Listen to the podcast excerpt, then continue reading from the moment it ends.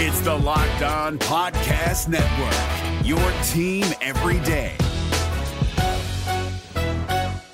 Kyle Krabs here, host of Locked On NFL Scouting. Join Joe Marino and me every day as we provide position-by-position analysis of the upcoming NFL Draft.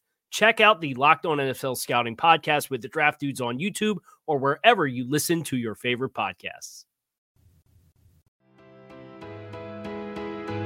Locked On Podcast Network and Odyssey present Locked On Today. The Pittsburgh Steelers have replaced Big Ben. Well, maybe. Is Deshaun Watson headed to the Saints? Plus, what will the 5-12 upset be this year?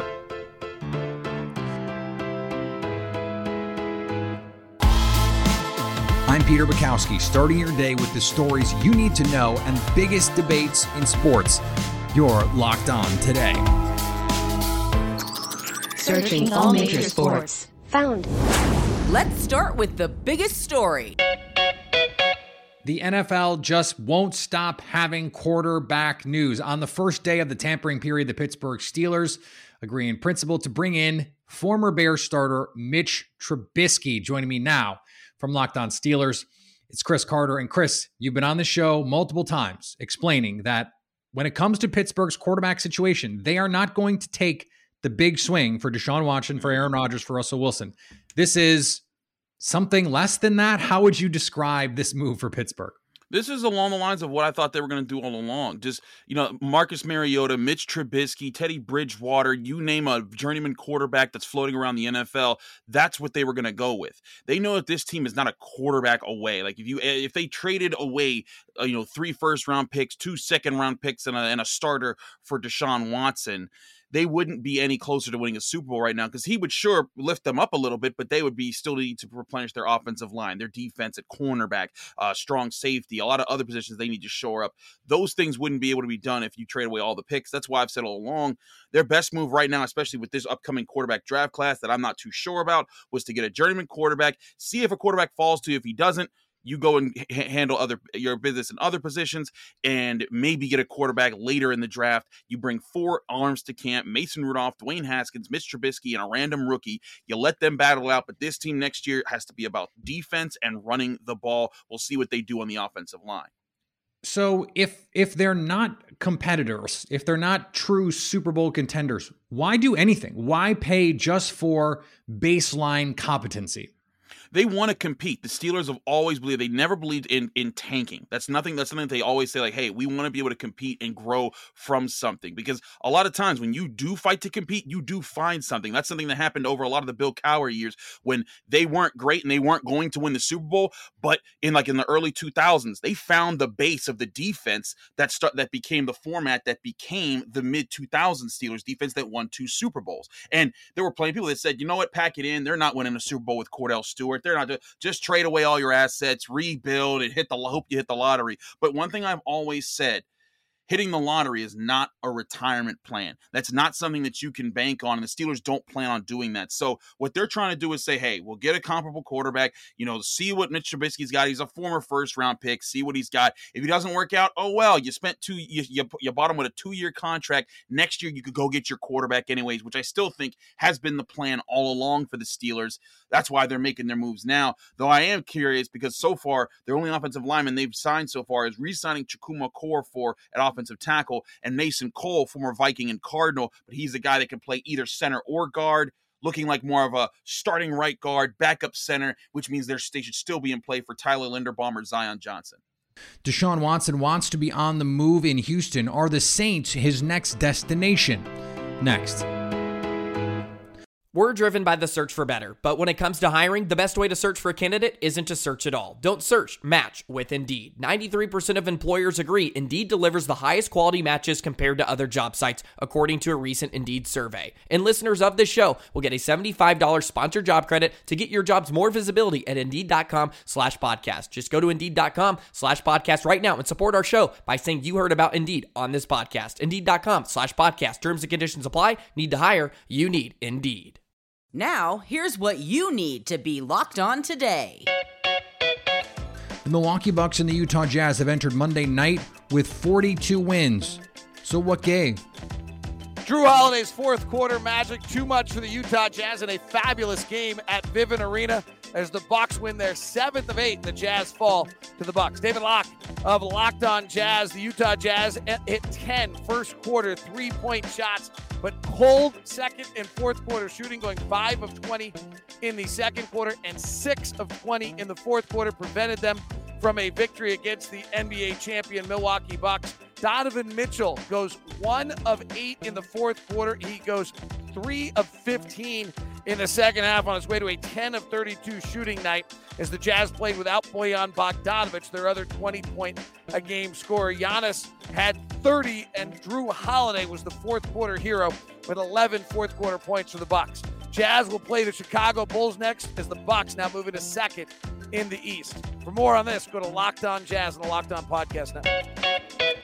The NBA fined the Brooklyn Nets $50,000 on Monday for letting Kyrie Irving into their locker room during a game in which he was unable to play because he is not vaccinated against COVID-19. Have you heard that?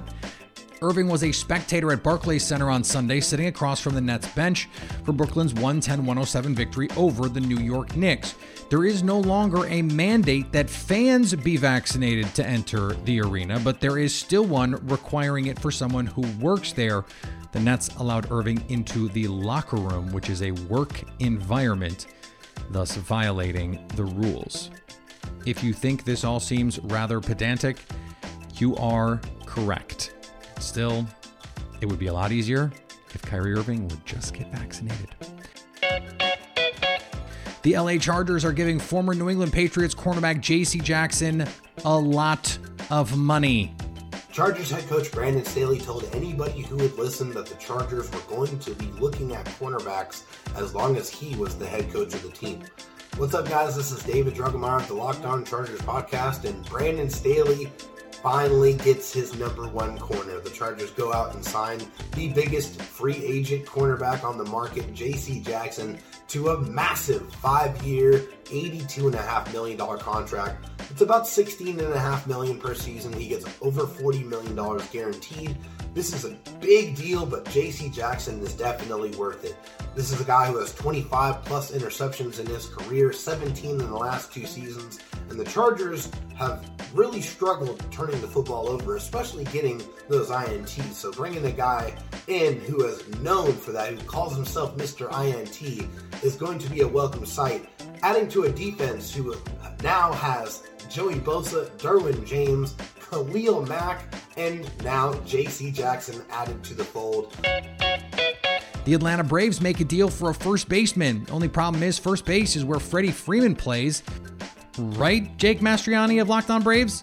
The Braves make a massive trade on Monday afternoon, acquiring first baseman Matt Olson from the Oakland Athletics. What does this mean for the Freddie Freeman and the Atlanta Braves? Is the Freddie Freeman error over in Atlanta? Shaking at the moment because I don't know how to handle these emotions. But on the surface, the Braves get a huge, big-time bat and defender in Matt Olson for presumably first base. The Braves give up a pretty good haul in the process, with Shea Langoliers and Christian Pache heading over, along with Ryan Cusick, first-round pick from last year, as well as Joey Estes. So a big prospect package for the Braves going to Oakland for Matt Olson, who appears to be the new first baseman of the Atlanta Braves. Cameron Smith was unflappable at the Players' Championship through 13 holes in the final round. Smith had only one par, with a two-stroke lead on the par 3 17th hole, and staring at an island green, he delivered the boldest shot of his career. When he punched out from under the trees and into the water on the closing hole, he never panicked. Smith one-putted 8 of his final 9 holes, including a birdie on the par 3 17th and a 3-foot bogey putt after hitting into the water on the 18th. That gave him a 6 under 66. For a one-shot victory over Anirban Lahiri of India. The Australian did it in front of his family, who he had not seen in 2 years because of COVID-19 protocol restrictions in the country. Here's what to look for on BetOnline, your number one spot for daily gambling needs. Let's look at the odds for the NCAA tournament. BetOnline likes Gonzaga at 4-1 to win the tourney. Right behind them, Kentucky at 6-1 and Arizona at plus 675. BetOnline has some other key names you may have heard of. Duke Ever heard of them? They're 11-1. Kansas 14-1. Villanova 22-1. Tennessee 22-1. Iowa 25-1. Texas Tech 28-1. Bet online, where the game starts. Here is another story you need to know.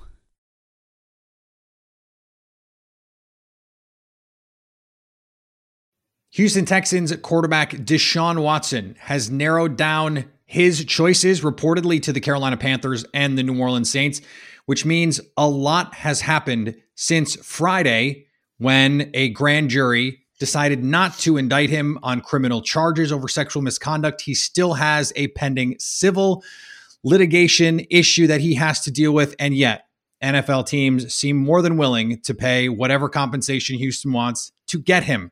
Joining me now to dig into all of this, Ross Jackson from Locked On Saints, who covers one of the teams in the final two list here. Ross, let's just catch everyone up here because it's gotten lost in the shuffle a bit with everything that's gone on in free agency. How did we get from Deshaun Watson not playing a full season for the Houston Texans to now he is courting suitors?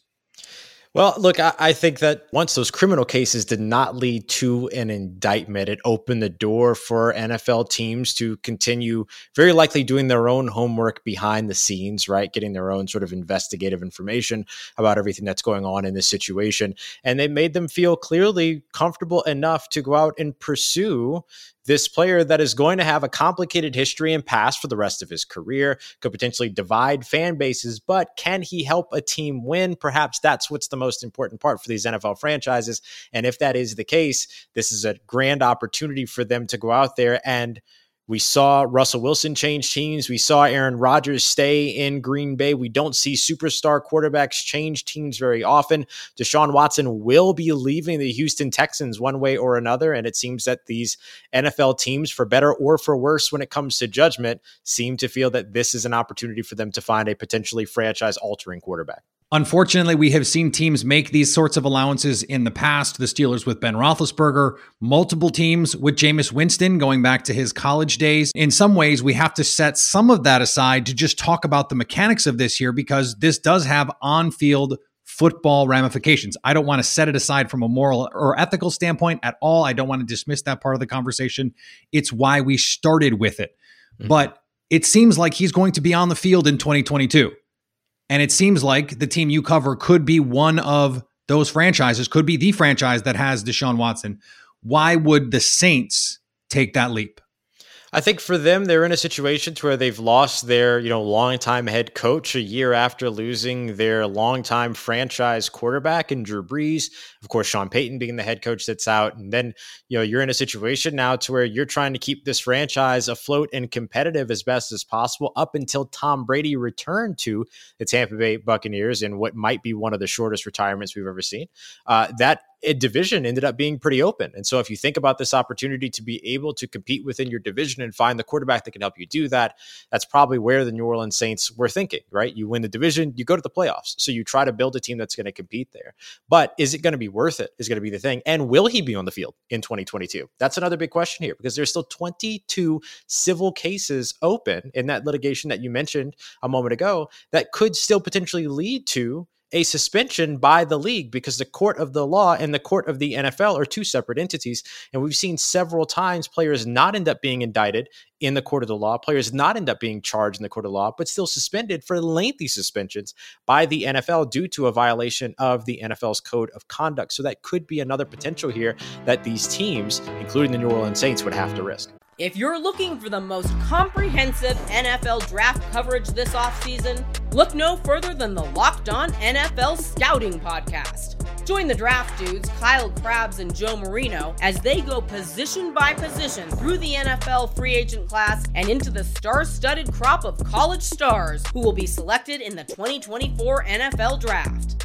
If you want to know who your favorite NFL team should be adding to its roster, you need to check out Locked On NFL Scouting, available on YouTube and wherever you get your podcasts. Part of the Locked On Podcast Network, your team every day.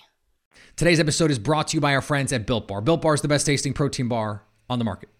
It's the protein bar that tastes like a candy bar. I had one today before a workout, and it's the perfect thing to have before a workout. I have the Built Bites before a workout. And if I'm not going to have a meal for a while, I will have the full-size Built Bars after a workout.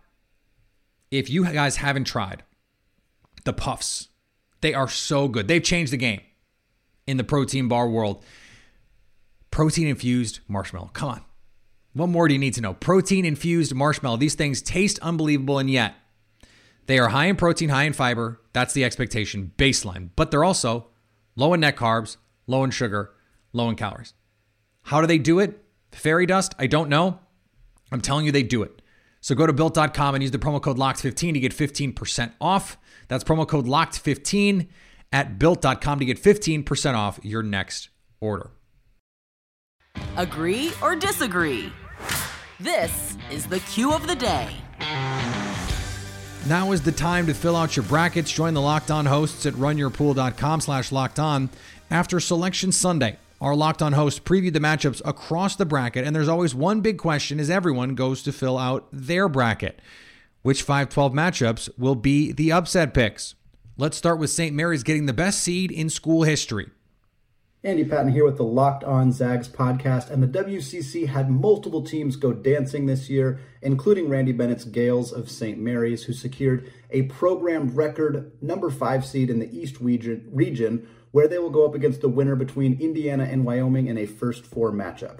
Bennett's team is a hallmark of what St. Mary's has been for the past decade. They play at a snail's pace. They are really hard to score on. They force a lot of turnovers, and they score at a highly efficient rate. Both Indiana and Wyoming will need to take great care of the basketball and find a way to stop Tommy Cousy and Matthias Toss on the pick and roll if they have any chance of stopping this team. This is a team that many believe could advance into the Sweet 16 or even beyond if they can continue to play the way that they have played these last few games.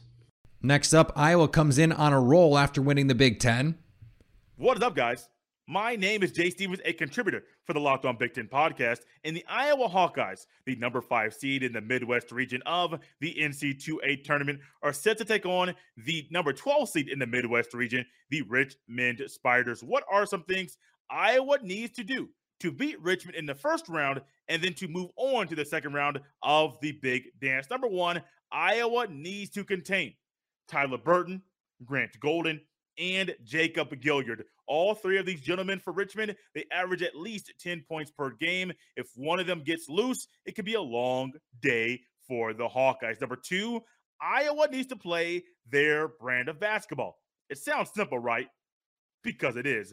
Iowa, if they just play their brand of basketball, they're going to beat almost everybody in the country, including the Spiders. And then last but not least, Iowa cannot let the high of winning a share of the Big Ten regular season title and winning the Big Ten Conference Tournament Championship linger into the NCAA tournament. Winning those previous championships and getting those trophies, it's great. It's an amazing feeling, but that's the past. This is a new tournament. This is a new day. You're playing for a new trophy. You can't let those highs linger into the big dance. I'm excited for March Madness, and I'm excited to watch Iowa and Richmond play the basketball very, very soon.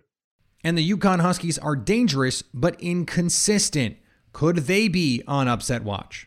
This is Tyler Aki from the Locked On Podcast Network. The UConn Huskies, the 5th seed in the West region, they will take on New Mexico State. The key to beating New Mexico State? Create yourself some transition opportunities. A team that is loose with the basketball can lead to a lot of UConn points the other way. Not to mention the fact that the Huskies are the best offensive rebounding team in the country as well, and are looking for a little bit of revenge after being knocked out in the first round last year by Maryland, and they're paced by their senior point guard R.J. Cole, who has been fantastic over the course of his Husky career. Houston looks strong in capturing the AAC championship, but will they falter in the first round of the big dance? Andy Patton here. Coach Kelvin Sampson continues to have great success with the Houston Cougars, who earned a number 5 seed in the South region, where they will take on the UAB Blazers.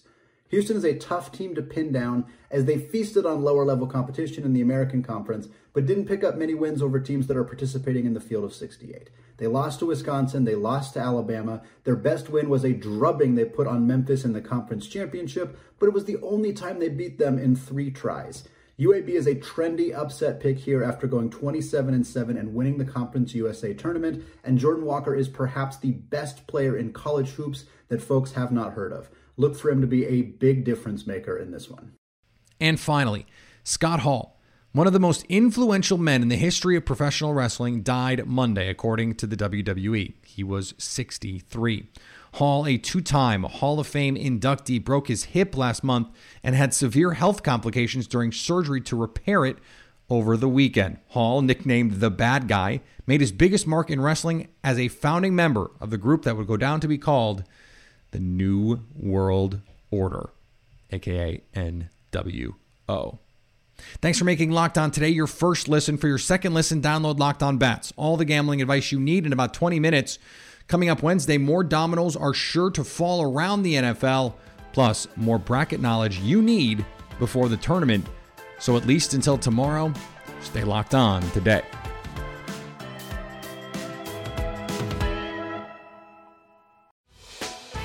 Hey, Prime members, you can listen to this Locked On podcast ad-free on Amazon Music. Download the Amazon Music app today.